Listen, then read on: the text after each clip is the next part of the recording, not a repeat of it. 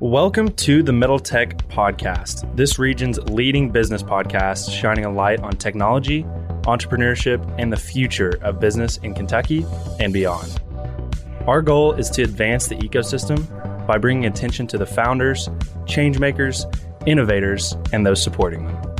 Middle Tech's content can be found on your favorite podcast streaming app, social channels, and YouTube. We encourage you to follow and participate in the conversation.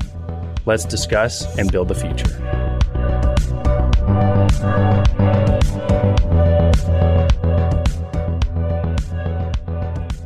Welcome back to the Middle Tech Podcast. My name is Logan Jones. I'm here with Evan Knowles, recording out of Awesome Inc. And we just sat down with Buddy Bockweg, who is the founder and CEO of a company called vSimple.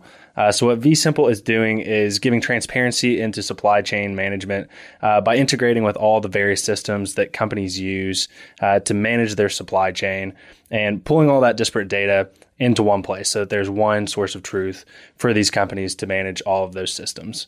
Uh, vSimple didn't start this way though. So what's interesting is that they actually started a company called Access Point Alliance uh, that was a supply chain management company. So kind of dealing in this industry already. And they realized that the technology that they had built to manage that business was actually the most valuable part of that. Uh, so they went through a pivot uh, where they pivoted that Access Point Alliance, which was a company that was already seeing um, multi million dollars in revenue uh, within the first year it was built, and they pivoted that into vSimple uh, and started selling just that core technology.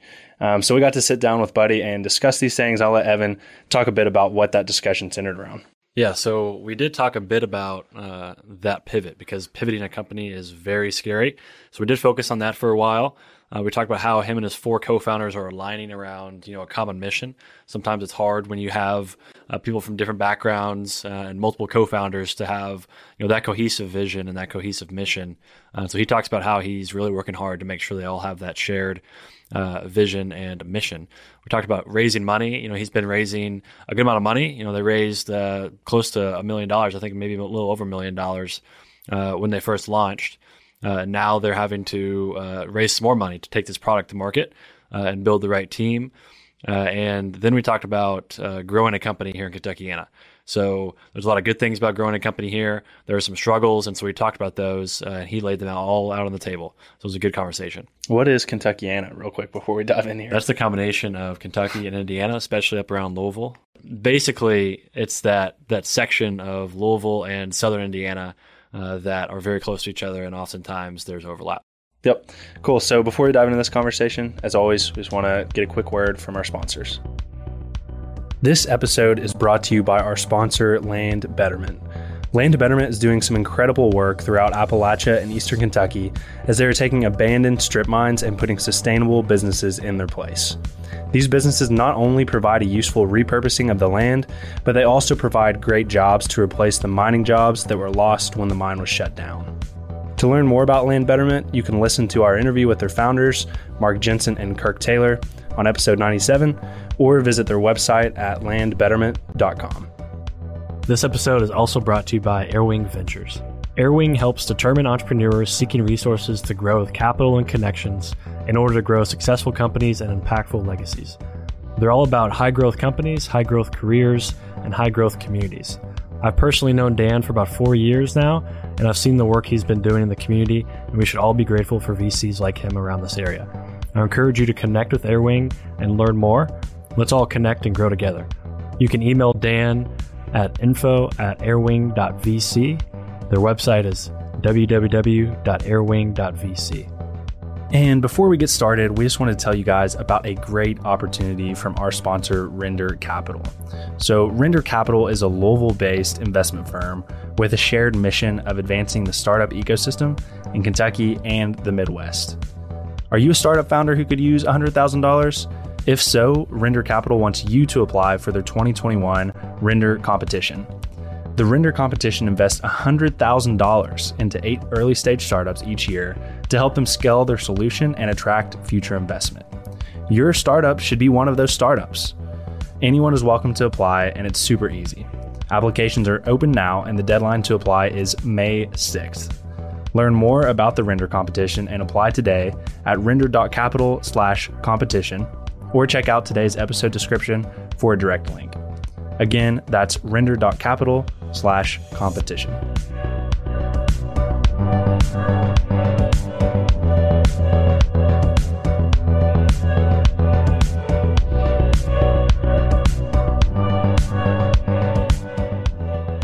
All right, welcome back, everyone. We are here in Awesome. Studio in Lexington, Kentucky, and we are sitting down with our buddy, uh, our friend, Buddy Bockweg. Walked right into that, uh, Love that. little stutter there. Um, but, Buddy, how you doing today? Thanks for for joining us. I'm good, Logan. It's good to be here, man. Thank you for having me. Absolutely. This is awesome. Absolutely. I was excited to have you on just because you put out so much positive energy on LinkedIn. Oh. You're always interacting with us and stuff. And I was like, this is just a genuinely good guy. And then when you walked in, that energy just filled the studio. So Nice, man. Yeah, Uh, What a nice compliment. you know? Absolutely, uh, absolutely. So- I'll take that. If somebody says, "Hey, you know what? That's a positive guy right there." I noticed that as well. Yeah, Good. no, it was it was one of those things. So very excited to sit down and talk to you about vSimple, Yeah. which you're the the co-founder and CEO of. Um, so we'll get into that, but before we dive into that, just walk us through your background real quick. So you can start with your educational background, walk us into the professional background, but take that wherever you want. Yeah. So I grew up, born and raised Louisville, Kentucky. Uh, went to Trinity High School. Graduated in 1997. Okay, so I'm gonna say next guy. I want to say next. Oh. I knew that was coming. That's okay though. After you graduate, you know it's not as severe of a uh, No. of a rivalry. It's- yeah. but you know you just got to throw it out there. Uh, saying next guy. of course, right? guys. We're always going to be rivals. Yeah. We just love each other a little bit when we're out. Like, uh, doesn't mean I can't make fun of you. Um, And vice versa. Um, graduated from Trinity. So when I graduated from high school, uh, I had my my father. Not to get too deep on this, but my father took his own life when I was a sophomore in high school, uh, and I had to grow up pretty quick. I have a younger sister, so I had a you know, it was like, hey, I have a mom, younger sister, need to jump in, try to figure this out. And did. Grew really close, still close to this day. But when I graduated from high school and I went to the University of Kentucky, freedom, that freedom that I felt, um, yeah. So it was. Uh, and I thought, you know what? I, I like math. I'm going to jump into engineering because, you know, that just makes sense. Yeah. And I had an uncle that I kind of idolized at that time. And it was like, hey, I'm going to be an engineer. And I walked into the class the first day, I'll never forget. Yeah. I hadn't even got my books. And I walk in and these, they're already like gathering in groups and studying the topics that the teacher hadn't even come out yet. And I'm like, you guys got your books? Like, this is crazy. What are you doing with your books? They're like, we've been meeting for a week prior to this getting ready. And I'm like, okay, maybe engineering's not for me.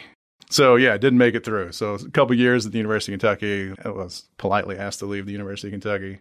Came back to U of L, fell in love in finance. Right, uh, Nice. got into business school, love finance. One of those those you know moments in your life that you're like, hallelujah, like this is. So I ended up graduating with like what, like a three point four GPA after having a cumulative like two. so, uh, and when I graduated, so my stepfather had started a business, uh, and his the business was lighting distribution, but it was doing it for like national accounts, uh, and he had really two accounts at the time. It was Kentucky Fried Chicken and Texas Roadhouse. And with my finance degree, I wanted to go to New York. Obviously, I was going to sit for my Series Seven. I wanted to, you know, travel down. banking, Uh-huh. Yeah, the finance banking lifestyle. Yeah, You got it, right? You know, Wall Street was one of my favorite movies. You know, I had this whole like, I'm going to go and go big, yeah, kind of moments. And my stepfather, uh, he was like, hey, you know what? We started this business, and I had worked there basically part time slash full time in the warehouse packing boxes. And he was like, hey, just give me a year. Like, you're going to have to sit for your Series 7 and study and that kind of stuff. Just work in the business for a year and see what you think. And I did, and I fell in love with it.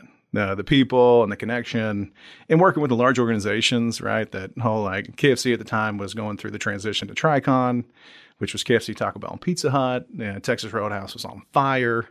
Yeah, and it was just that like, wow, like this is cool. Like I didn't know this world existed, and through that process, you know, it was really eye opening to the point where it was like, all right, I'm in. The finance degree, you know, as far as the um, use of it at that moment, you know, I kind of went well, by the wayside as we built this business. So yeah, that's my story. and how did that bridge towards you know vSimple? What, yeah, what, what so? I worked in that business for almost 20 years. Okay. Um, my stepfather ended up passing away. I worked in it for like three years. Uh, and then my f- stepfather, he had skin cancer, metastasized to his brain. Uh, he was kind of the sales behind the business. And so when he passed away, he had partners, uh, and one of the partners jumped in and he was like, "Hey, listen, we can either shut this thing down or we can continue on because it was pretty small at that time, uh, and that gentleman already had an exit from a previous venture. So he was like, "It's up to you all. What do you want to do?" And I'm like, "All right, well, we're having fun. Like, I see a future. Like, let's go." Uh, so we did. So we grew that business up over the years, and then, you know, it was just yeah, typical family business stuff. Yeah. Right. I love him to this day. Uh, unfortunately, uh, he's not with us either, but it's a part of my history, right? Like this was the foundation of me as a professional. Uh, so after doing that for almost 20 years and identifying the pitfalls and the pains and the perils as it relates to how do you manage your customers and how do you create amazing experiences and the technology in the B2B space was just, it was either crazy expensive or it didn't work for our environment. Uh, when you look at distribution and manufacturing and logistics after seeing all that, it was it was time for me to go. It was like, hey, best of luck, and jumped out and found four co-founders, uh, myself and four gentlemen, and we started our original business, which is a supply chain management business called Access Point Alliance back in into 2019 and then we progress from there. I don't know if you want to jump into the next topic. Yeah, let's uh, let's talk yeah. about that pivot because you guys built yeah. that up really quick, and then yeah, it turned into vSimple. So kind of walk us through that story of, you know, that quick growth with Access Point, and then how it how you guys made that decision to pivot. yeah, it's uh it's crazy to think about now. It's only been uh, a year and a half, but it feels like it's been That's twelve years. Quick. Yeah. Um, so yeah, we we build the supply chain business, and we were we were very thoughtful in our co-founding team and the fact that when I jumped out, it was you know I had led organizations before, right? So it was like, all right, the first thing I need to do is find people that aren't like me, right? Here's the things that I do really well and the things I don't do well at all. Mm-hmm. Uh, so let's see if I can't fill those voids with, and that's why the co-founding team ended up being five, because it was like, hey, I have a finance degree, I understand the financials, but I don't I don't know how to do them, right? I don't spreadsheets aren't my thing. Like trying to figure out how to build a balance sheet, oh, like that sounds just terrible to me. It's just because it's not what I do. It's not what I do well, anyways.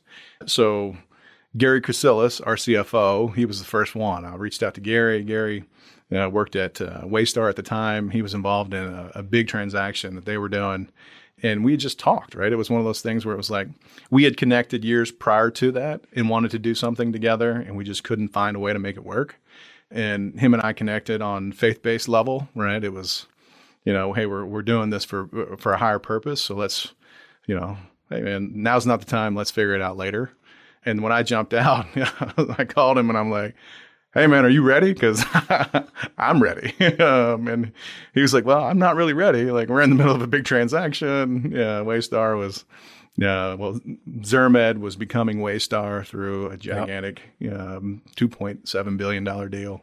And so he was on the deal team. So he was like, I have to see this through.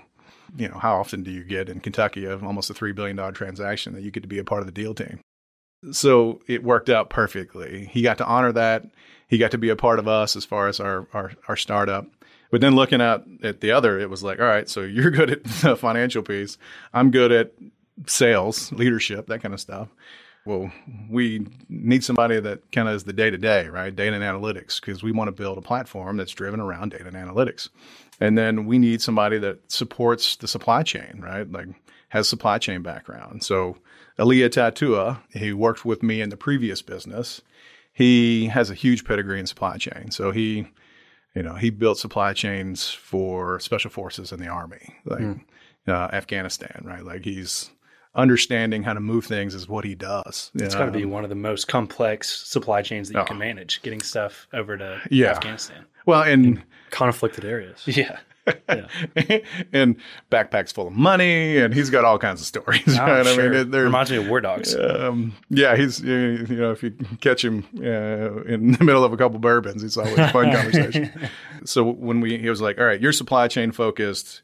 Uh, Gary had worked with a gentleman at Waystar that uh, had a data and analytics background. You know, understood how to you know put the pieces together, and so the four of us came together, and it was like perfect all right, we've got the four. Now we need to build technology. and we all looked at each other and we were like, well, who's going to do that? Like, no, I'm not going to do that. And you're not going to do that. And you're not going to do that. So it was like, all right. Uh, and I'll never forget. So Kelby Price, uh, I credit Kelby with this. Um, I sat down with Kelby and Kelby was like, you're going to build technology and you're going to outsource that. The main staple of your business, you're going to give to a contractor Yeah. Who is People getting make that mistake a lot. so thank the good Lord for Kelby. And Kelby connected me to Brian Herbert. Uh, and Brian had been with business here in Lexington. Uh, so Familiar with that business. We've had the founder on. Yeah. Uh, MakeTime. Right? yeah, oh yeah, MakeTime. Yep, yep, yep. Um, so got connected with him, and MakeTime had just gone through a transaction, Yep. uh, and it had become Xometry, and Brian was ready to make a move, and we just connected at the right time. And a short, funny story on that is, is Brian actually sat down with me to pitch me on his new idea. Yeah, because he's got a company called Dot Neutral, and he was like, "Hey, you know, I, I'm here to kind of tell you about Dot Neutral," and I was like, "Oh, that's really interesting." Uh, that's not what I'm interested in. like, hey, here's what I'm interested in. I want to bring you in. Like, here's what we're building, what we're doing. Here's the team that we've assembled. What do you think? Because he was right in the very early stages of raising money, and I'm like, man, do you really want to do that?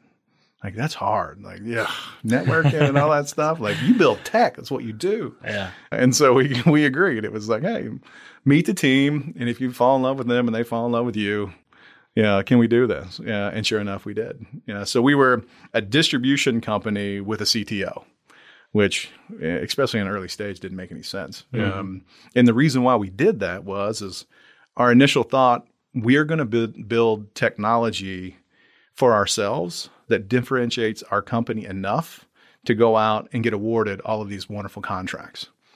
Well, we did that and and it worked so well. The the caveat that we didn't take into consideration was people aren't willing to pay us more for the technology piece. Mm-hmm. Just because we had wonderful tech, yeah, they would award us contracts. But we're still working on margins somewhere between 7 and 12%.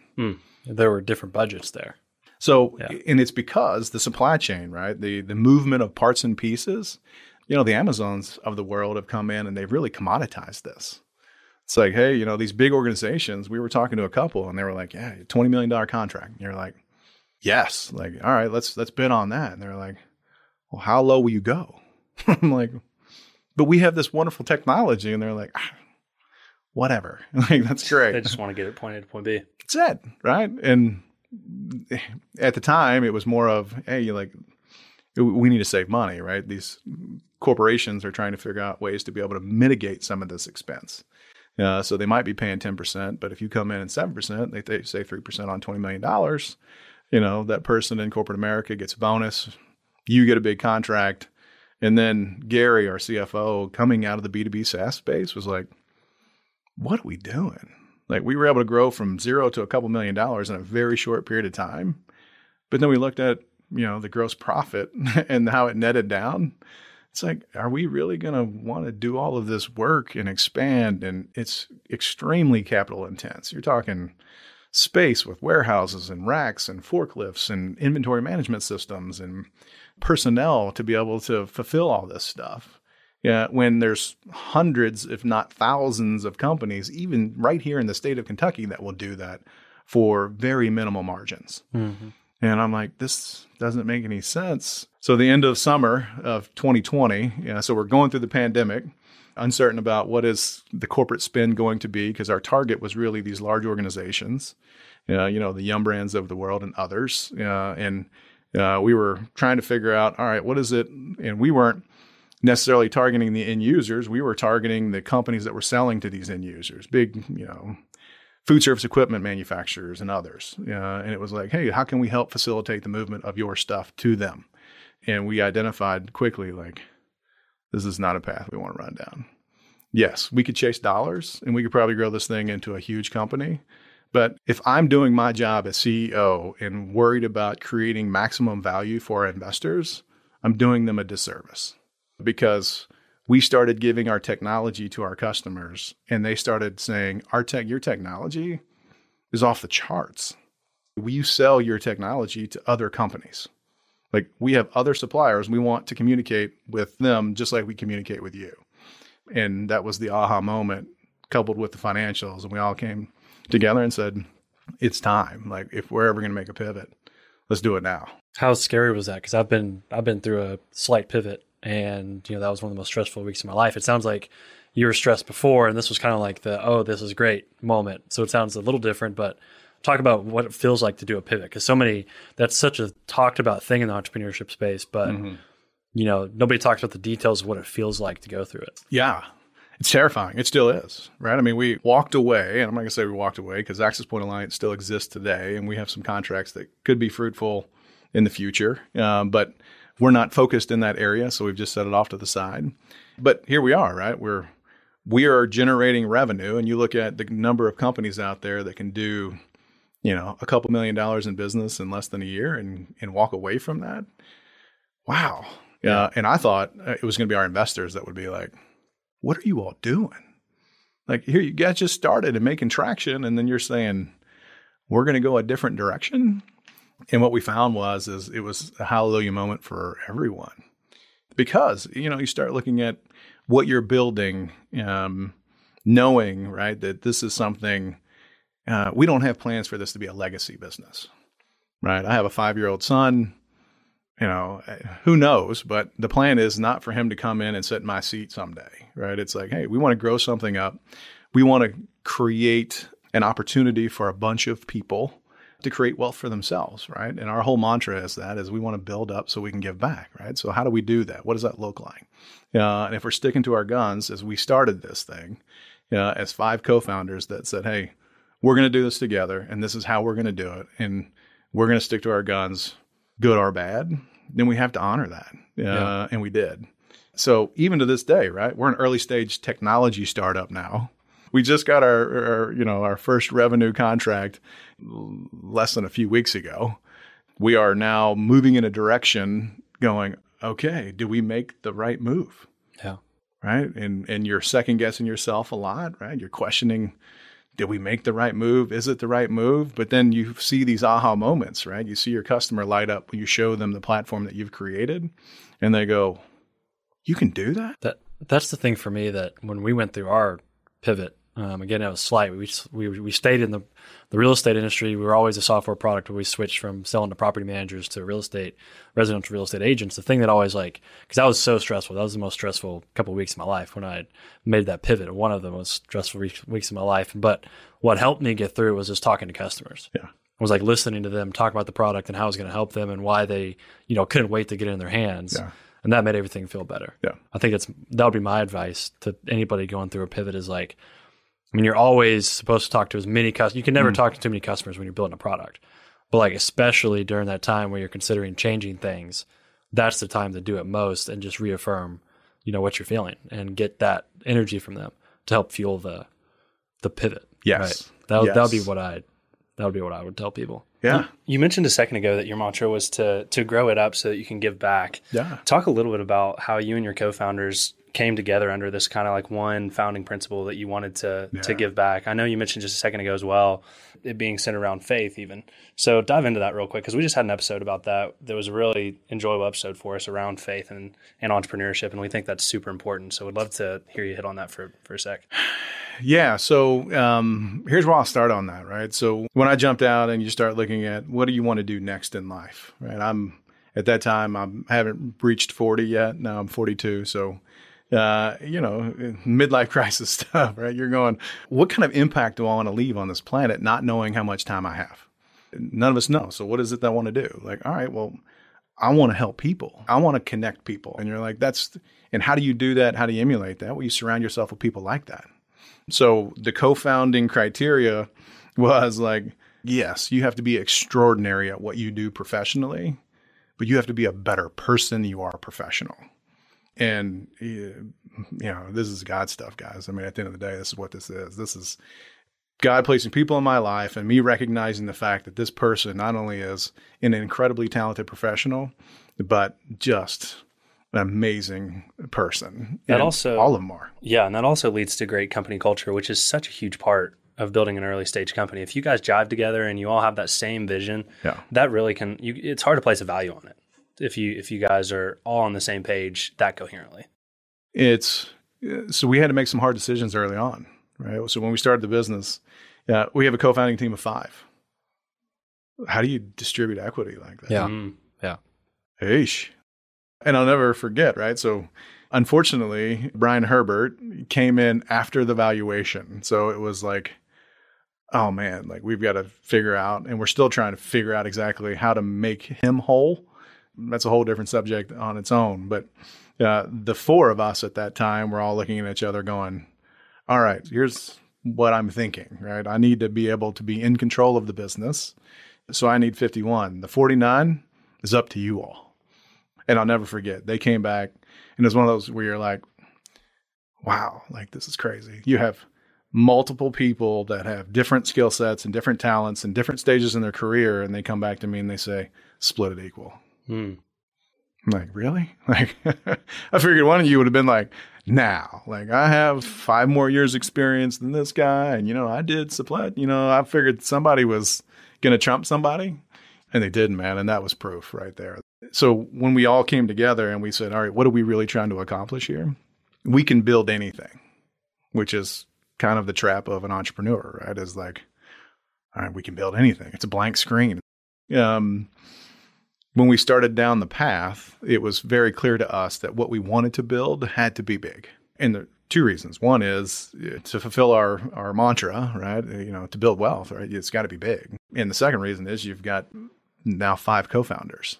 And we want to make sure that there's equity for the people that are coming into our business. They- We want to make sure that the culture that we're creating is is is a winning one for a multitude of reasons. The people that we attract are ones that want to light the world on fire, that don't want to just have a job or want to be a part of a startup. Like, hey man, like this is what we're trying to accomplish. Either get on or get out. And to do that, we have to go big. Uh, and so that has been our push and our our our and when we all sat down at the table early on and we said, what is it that we want to do? It was we want a moonshot. Yeah. And, you know, I assume one of the reasons you can have that let's go big kind of ideal is you're selling into a legacy industry. Like legacy industries, you know, typically have big opportunities because they move slow or they're hesitant and somebody can come in with just that right solution that that really does what the market needs. It provides what the market needs. Is that part of the thinking? Talk about like what it's like selling into a legacy industry that is behind the times. You know, sounds like supply chain's one of those. It is. It is. It's not for the faint of heart. I can tell you that. There's a reason why most technology companies sell technology to other technology companies because they adopt Yeah. technology, right? It's like, hey, Yeah. I'm in the business. Like, I'm, I'm looking for all kinds of apps and tech and all that stuff. But to your point, Evan, what we're what we see in the market today is a huge. I'm going to call it the middle, right? If you're in uh, distribution, manufacturing, logistics right now, you and you've made investments in technology, you've probably made them in an ERP or a CRM or maybe some type of like quoting software like a CPQ, right? These three investments are huge investments. And unfortunately, most of them don't work for you out of the box. I'm going to say most of them, all of them don't work for you out of the box. So you start working into these systems and identifying they're great at some things, right? The ERP systems, great at financials. CRM, great at da- data warehousing and management and being able to structure your customers and what they're doing and what they're spending. The CPQ is just quoting software to be able to take a bill of material, put it out for a price so that you can actually send it to somebody. But when you look at customizing these to ensure that you're working as efficiently as you possibly can, to put data in a centralized space and identifying, like, hey, how are we really performing from discovery to cash? You can do it, but the expense with an ERP and a CRM is immense. Um, Basically, paying you have, you have to pay multiple, you know, full time consultants that make six figures. So you start with the consultants, right? And they come in and they charge you some type of crazy fee. Uh, then they build it, and guess what? Now they have to maintain it. Yeah. Yeah. Right now you're maintaining something, and now you're in the development of technology business. Hmm. Well, if you make stuff or you move stuff for a living, that's not what you do. So if that's not what you do, then what are you doing developing within your systems? So we built a system to be able to connect that data and the communication and the collaboration and bring it all in a centralized space at a very affordable price with a very light lift from your team at the beginning and put it into their hands as it's like your iPhone, right? And every week it goes by, it's going to iterate and it's going to get better. And there's going to be new features and there's going to be new opportunities for you to invest in our platform. We feel like, to answer your question on the opportunity within this market, that there is a gigantic opportunity in distribution, manufacturing, logistics, but in reality, in everything business to business. B2C, right, is light years ahead of B2B. Mm-hmm. Has been for years. You know, we kid about it. If you saw my post on Domino's, right, it's the thing that we talk about most. It's a, I order a $12 pizza and I can see the whole transaction take, you know, right in front of my eyes. I, it's in the oven, it's out of the oven. Pizza tracker. I right. love that thing. It's awesome. Yeah. Right. And so we used to order, you know, a million dollars worth of light fixtures and have no idea what was going on for weeks. So we couldn't communicate to anyone.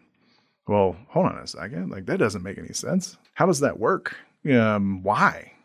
Well, it's because they're working in disparate systems and nobody's you don't have the ability to proactively approach the situation because it's all reactively driven. And it's and it's reactively driven because you're working your emails separate from your spreadsheet, separate from your ERP financial system, separate from your separate from your, right? Yeah. So keeps going. Right? Yeah. So if you don't have anything pulling all that together, there's no way for you to manage that. So we see an, a huge opportunity in the market right now. And as the generational changes take place, right? So this old industry, you know, you're having turnover, right? The the grandfather, the father, now the son or the daughter, uh, mother, you know, that situation. This generation that's coming through that has worked with technology their entire life is going to get involved and engaged and go, whoa, whoa, whoa. Why are we not connecting these things? You know, what this doesn't make any sense. Why are we not trying to invest in technology to create efficiencies and then create remarkable experiences for our customers? Because without those two things, without growth of revenue and reduction in operation expenses, we could be out of business in a short period of time. So we feel, you know, right time, right place. We feel like our technology is the right tech. Uh, you know, it's still early, so we'll see how it all plays out. Yeah.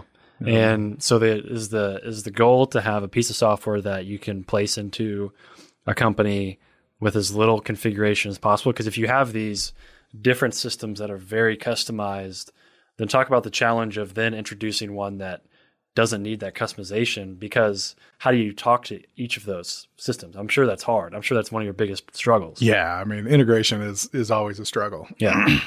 we we use the the term connection because we feel like because we're not putting ourselves in their world, our platform is not going into NetSuite, like yeah. the ERP system, right? It's Oracle's product. We're connecting to it and just gathering data from it. And right now, we're just pulling data into our platform we're not even talking back to it yet. Yeah. So, and the reason for that is, is we want our platform to be the source of truth, right? If people are going to work every day and they're going to want to work efficiently, they need to be working in our platform. You know, the number one, you know, cause of inefficiencies is, especially when you look at distribution manufacturing, is trying to find information. There's a stat that's crazy, and I, I won't quote it because I'm I, I don't know the article that it's from, but people spend large chunks of their day just trying to find information and it's usually around where's my order? You know did you process that? I didn't get a confirmation. You know all these things do you have tracking? All these menial tasks that add up and compound on themselves over the course of uh, a week and you start going hold on a second. If we can eliminate an hour a day out of somebody's time which is what we're tracking against right now and you say all right and you have 20 people in your organization that are doing that. Wow. Hold on yeah. a second. We're giving you back 100 hours as an organization the return on investment, specifically with our pricing model, is almost immediate. And that connection is light enough to where we can manage it. Yes, they're going to update and upgrade, uh, and you know there's going to be things that uh, that are going to break that we're going to have to fix. Uh, but as we grow, part of that is is you know they're investing in these ERP systems. There's lots of legacy systems that are going to be upgraded to probably less than you know, 10 or 12. I mean, look at the CRM space. I mean, it's like Salesforce, HubSpot. yeah, yeah. And once you get into the big businesses, it's it's typically Salesforce. Yeah, you know, they got to move up to enterprise, which is pretty much the Salesforce stronghold. And then once you get into Salesforce, man, so It's we all have customized. we, we're very fortunate. The gentleman, our VP of product, Henry Lynch, he is a uh, he's a Salesforce engineer, so he understands like that world and the expense that's associated with that and Mm-hmm. How Been cumbersome it is. twice. Yeah. Have you? It's great. Yeah. Yeah. And we moved one of the companies we built, uh, basically got a consultant in custom instance Salesforce. The other one we moved off of Salesforce to HubSpot. So it's, it's always a mess. You know, it's like CRM should be way simpler than they really are. Well, that's why you do what you do, right? That's right. And I want you, I want to connect you to Randall Stevens here in Lexington. Okay. He's building a company called Avail, which I want you to give him that pitch of like the finding things because that's exactly what they're doing and solving for the architecture space. Oh. So instead of like supply chain, they're helping architects throughout the design life cycle find what they need by connecting these disparate systems and providing them like the search engine and really great user interface to Wow. uh, control their assets, which is digital assets. But in your world, it's physical assets. So I need to connect you to Randall because I'm sure you and him can have a great conversation about the struggles you guys are facing and the architecture industry is legacy as well. You know, pretty pretty uh, slow moving space, but you know because of many reasons. But Yeah. uh, you guys definitely need to connect. Love that. So uh, before we get to the end of this, let's talk about you know building a company in Kentucky. Before we got on, we were talking about this uh, and the struggles that you're facing, but also the things that you love about Kentucky. So let's talk about first. What do you love about building a business in Kentucky, and what do you just love about Kentucky in general? Yeah. So um, I, I'm born and raised Kentucky, right? And I got in my early days, you know, I got to travel the country uh, pretty immensely. So I've been to just about every state, uh, and there's lots of wonderful things about America, right? But Kentucky's home. We just had the Derby. You know, uh, there's nothing quite like Churchill Downs and We had good weather. Derby. Yeah. Oh, Can you believe that? yeah, and we went on Thursday, so yeah, we're, we had a blast. But um, in the end, what we're doing, right? We're trying to Kentucky as a whole. The world outside of Kentucky looks at Kentucky as like, oh, well, that's cute. Like, oh, I you- fly over you all. like, mm-hmm. oh, you're in Kentucky. Oh, I sixty five. Well, That's and- about all I know. in in you know, as soon as you say you're from Kentucky, the first thing they want to talk to you about is horse racing, and then they want to talk about bourbon. Or Kentucky Fried Chicken. Kentucky Fried Chicken used to be a lot of conversations. It's not so much anymore. Thank but God. It's but at the end, it's like, all right, like it's more than horse racing and bourbon. Um, 100%. and what we want to do is bring awareness to the the fact that there's amazingly talented and incredible people here doing absolutely extraordinary things. Uh, which is why you know I'm, I'm interacting with you all on LinkedIn, man, because it's like go get them, like bring them in, show the world. Like this is it's not just a oh podunk, you know, you know all those counties, right? You're like no, like this is, you know, all those counties are amazing, by the way. If you've never driven through the state of Kentucky, you're missing something. Yeah. Uh, please just get in your car and drive through. Yeah. Um, and what we want to is bring a light to that. Now, you know, we're in Louisville and Indiana. So we're in what you call Kentuckiana, right? so we're we're struggling right now, and the fact, and I say struggling, um, we're we're raising money, right? At the end of the day, that's we got to continue to raise money to build this business out, and we're we're looking for the right partners, and we've just struggled with the state of Kentucky, and it's um, there's not risk capital just isn't Yeah. It's a thing cultural thing. It's a it's a mindset. It's a risk averse type of conservative mindset that we have around here, and that spills into all sorts of different industries. That's not just Yeah. venture capital. I think that's part of it, but it's also there's life cycles to ecosystems. It's like we mm-hmm. haven't had a whole lot of exits that then lead to other capital. It's like you look at Indianapolis before ExactTarget and some of these companies that were up there, they were in the same boat years prior to that. And so it's just like Kentucky has that mindset thing you mentioned, Logan, but you know, more so, and probably the biggest factor is just we haven't had the life cycle that the coast has had. You know, we don't have the exits. We don't have the people that have extreme wealth because they've gone through it. Yeah. You know, um, so that's that's another part of it. But we hear that over and over again. Yeah. Of you know, funding is one of the hardest things, and that risk capital piece, and it just seems to be so apparent, and people are just starting to look outside of you know Kentucky at this point. And that's sad, right? Is the Yeah. fact that you know and we're doing the same thing. Um, we're we're and by the way, Southern Indiana is awesome. Yeah, so I'm I have nothing bad to say. New Albany is where we're located right now. It's off the charts good. Like you know, downtown New Albany is really cool. Uh, it's across 64 Bridge. You know, I, I've never spent any time over there until we physically started our supply chain business. One of our investors, John Neese, he has a building over there, which is how we ended up there because we needed warehouse space. And warehouse space in Louisville was few and far between unless you went Shepherdsville and beyond. And we were like, man, we don't really don't want to go out to Shepherdsville. so we ended up in Indiana, fell in love with it, and it was like, wow, this is this is kind of cool. But then you start looking around and you're like, hold on a second, why is Indiana so much more progressive, especially in early stage? You know, I'm like, we're the early stage progressive. Hey, let's go tackle the world together, and you know what?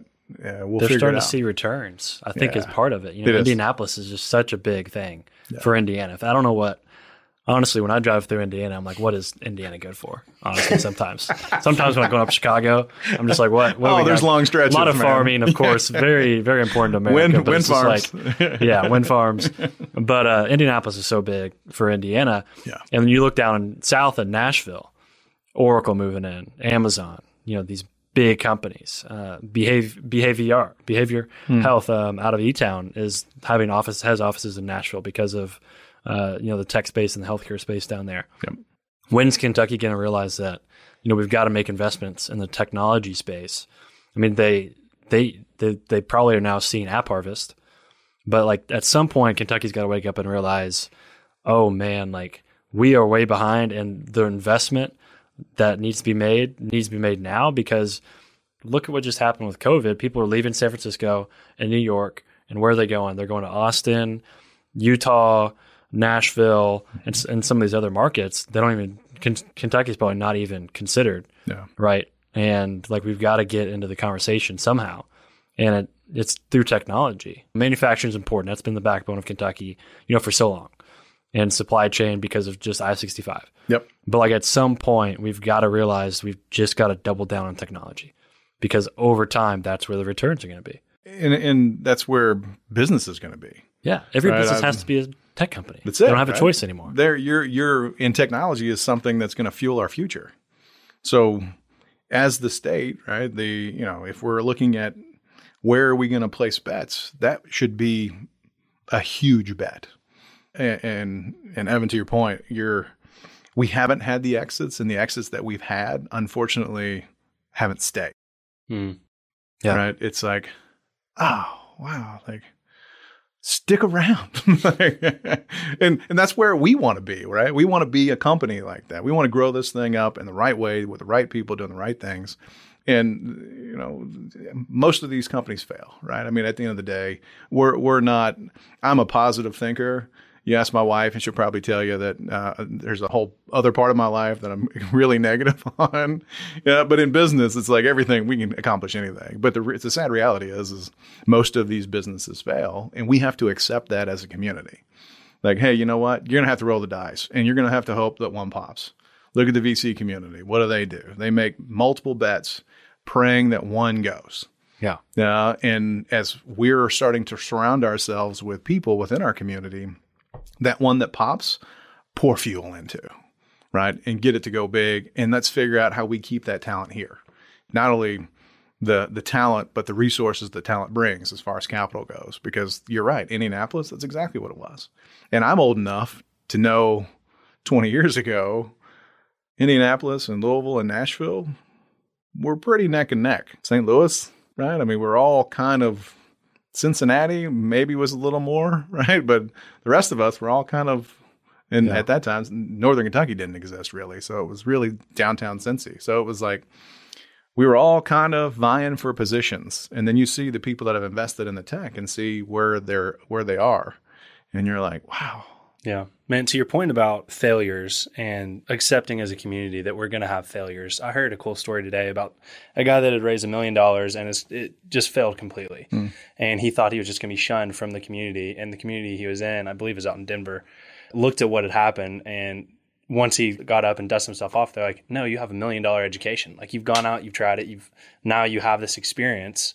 And in places like Silicon Valley, that's very you know highly looked upon almost if, Yeah. you, if you've gone off and if you've done it, if you've had those failures it's Yep. like you've gotten the learnings Yep. so if we can somehow start celebrating those failures and just understanding that it's not necessarily, you know, it is the sad reality that some of these businesses are going to fail, but it's not necessarily the end of those people that have built those businesses. They now have all those learnings that they can take and dump into it's compounding. Yeah, it's compounding. Yeah, it's, it's, it's how it works. It's how uh, any system that gets, becomes more efficient over time. It's just like those small incremental things add up over time and compound, and that just has to happen in the in the technology yep. space.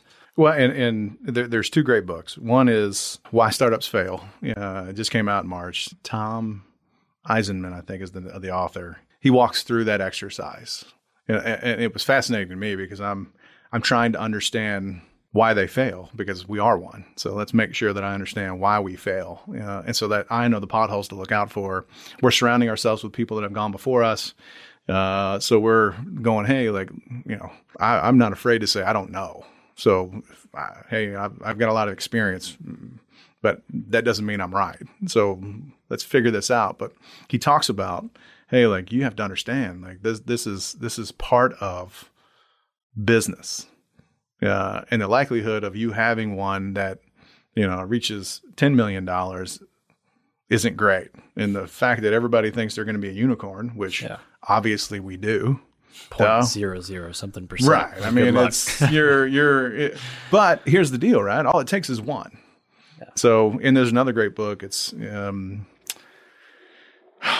it's when giving hurts or when helping hurts, and it talks about you know, it's it's about poverty. Like, hey, you know what? If we're if we're you know, this is another passion of mine. But you start looking at like what happens when somebody you continue to give something to somebody that, that doesn't need the monetary gift, right? Like, why are we giving people money? What you find and what the study talks about, it's a faith based book, but it talks about these people are human beings, right? If you just get them to realize that they're sons and daughters of God and not poor, poverty stricken people, society puts that on them. So it's the humility that kills them. So giving people money is like, hey, like, it's a way to be able to necessitate giving them the ability to survive, but giving them the gift of love and compassion and that you're a brother to me uh, and let's lift these people up and let them understand like hey like this isn't it's not a monetary thing. It's not a it's not a physical thing. Uh, so same thing. It's like you know failure right? Like oh you know you failed. Well hey man like at least you got in the game. Absolutely. How can i help you get back? And how can i help you make sure that you're not destroying yourself afterwards? You know because that that happens. But mm-hmm. yeah, I mean, I agree. We just got to embrace more failure. We have to put more investment into where it needs to go, which is technology. I don't think there's, I don't know how anybody in the government could not believe that. Yeah. You know, I think it's just a matter of them finding the funds. Yeah. You know, it's just, that, that's the struggle. Well, I'll give I'll give a shout out to Tony Ellis. I, I spoke to him you know, a couple weeks ago. We sat down, and from what it sounds like, they're making strides. Yeah right? There, you know, you, have got to remove the politics from it, right? We're talking about economic development. It's not, yeah. This isn't Republican Democrat stuff. This is yeah. how can, how can we build a community that not only can sustain itself but attract the best of the best? Mm-hmm. Right? Like, what can we do to drive success? In the world that we live in, which is the United States of America. Yeah. So, you know, and, and Tony's been tasked and charged with some things, and he was giving me some insight, and it looks like that we're making progress. We just got to remove it from the political arena and this party to party changeovers, and yeah, it's yep. got to be bipartisan. You know? Absolutely. Anyway. Well, to close us out here, we always like ending on a forward-looking statement about your business and about this area. Uh, so, tell us your long-term vision for what you guys want to accomplish at vSimple uh, not only as a company but as a team and what you guys are trying to do in this area as well.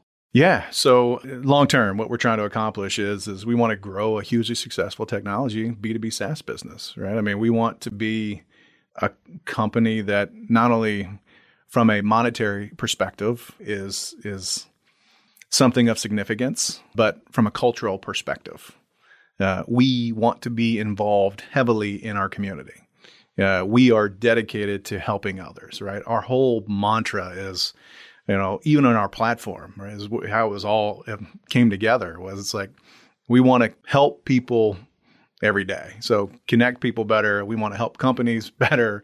We want to help our customers, you know, be better. Like this is this is kind of just ingrained in who we are. More resources allows us to do more things, uh, and part of that is is hey we with technology and and trying to build tech in our community. We need. You were telling me about the community that you're now having, you know, teaching coding. Please, like, hallelujah like we are developing right now out of this country because there's just not talent here enough to be able to sustain our business. And the cost associated with the talent that is here is not affordable for a startup. So you're going, all right, well, what do we do with that? Um, and I think there's always going to be a, a need for both in some capacity, but we've got to be able to have a pipeline and it has to start in grade school and high school and we have to get people interested and we have to give them a path and show them.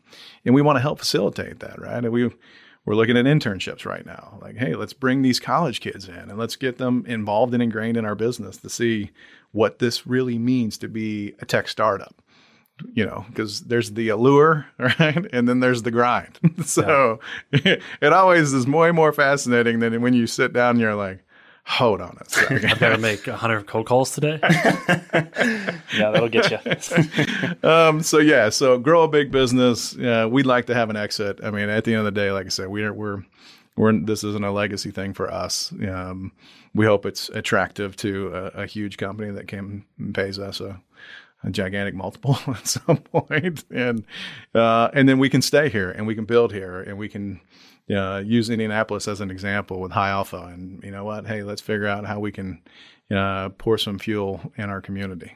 So. Absolutely. Well, buddy, thank you so much for coming into Lexington to talk with us and uh, tell us about vSimple and your experience building the team and having that kind of mission driven purpose that you guys have, have built the team around. Uh, before we let you go, give us some uh, some ways that our audience can learn more about vSimple, connect with you if they want to. Where can they go to do that? Yeah. So, uh, website, vsimple.com. Uh, it's evolving every day. Thank you, Alex Reed. Shout out to Alex. um, uh, yeah, so we're you know we're putting a bunch of information in the world. Follow me on LinkedIn, uh, Buddy Bockweg. Uh, there's only a couple Bockwegs, I think, on LinkedIn, and none of them else are named Buddy. So, um, so you'll be able to find me. Uh, and then, uh, if you're interested, we, you know, we're working on putting together a newsletter. So we're, you know, we're we're still early trying to figure out what that would look like, uh, but we'd love to be able to get as many people involved and engaged. And then if you're, you know, uh, if you're a distributor, manufacturer, or logistics company, definitely reach out know, because we have a solution for you. Um, I promise you, it'll knock your socks off.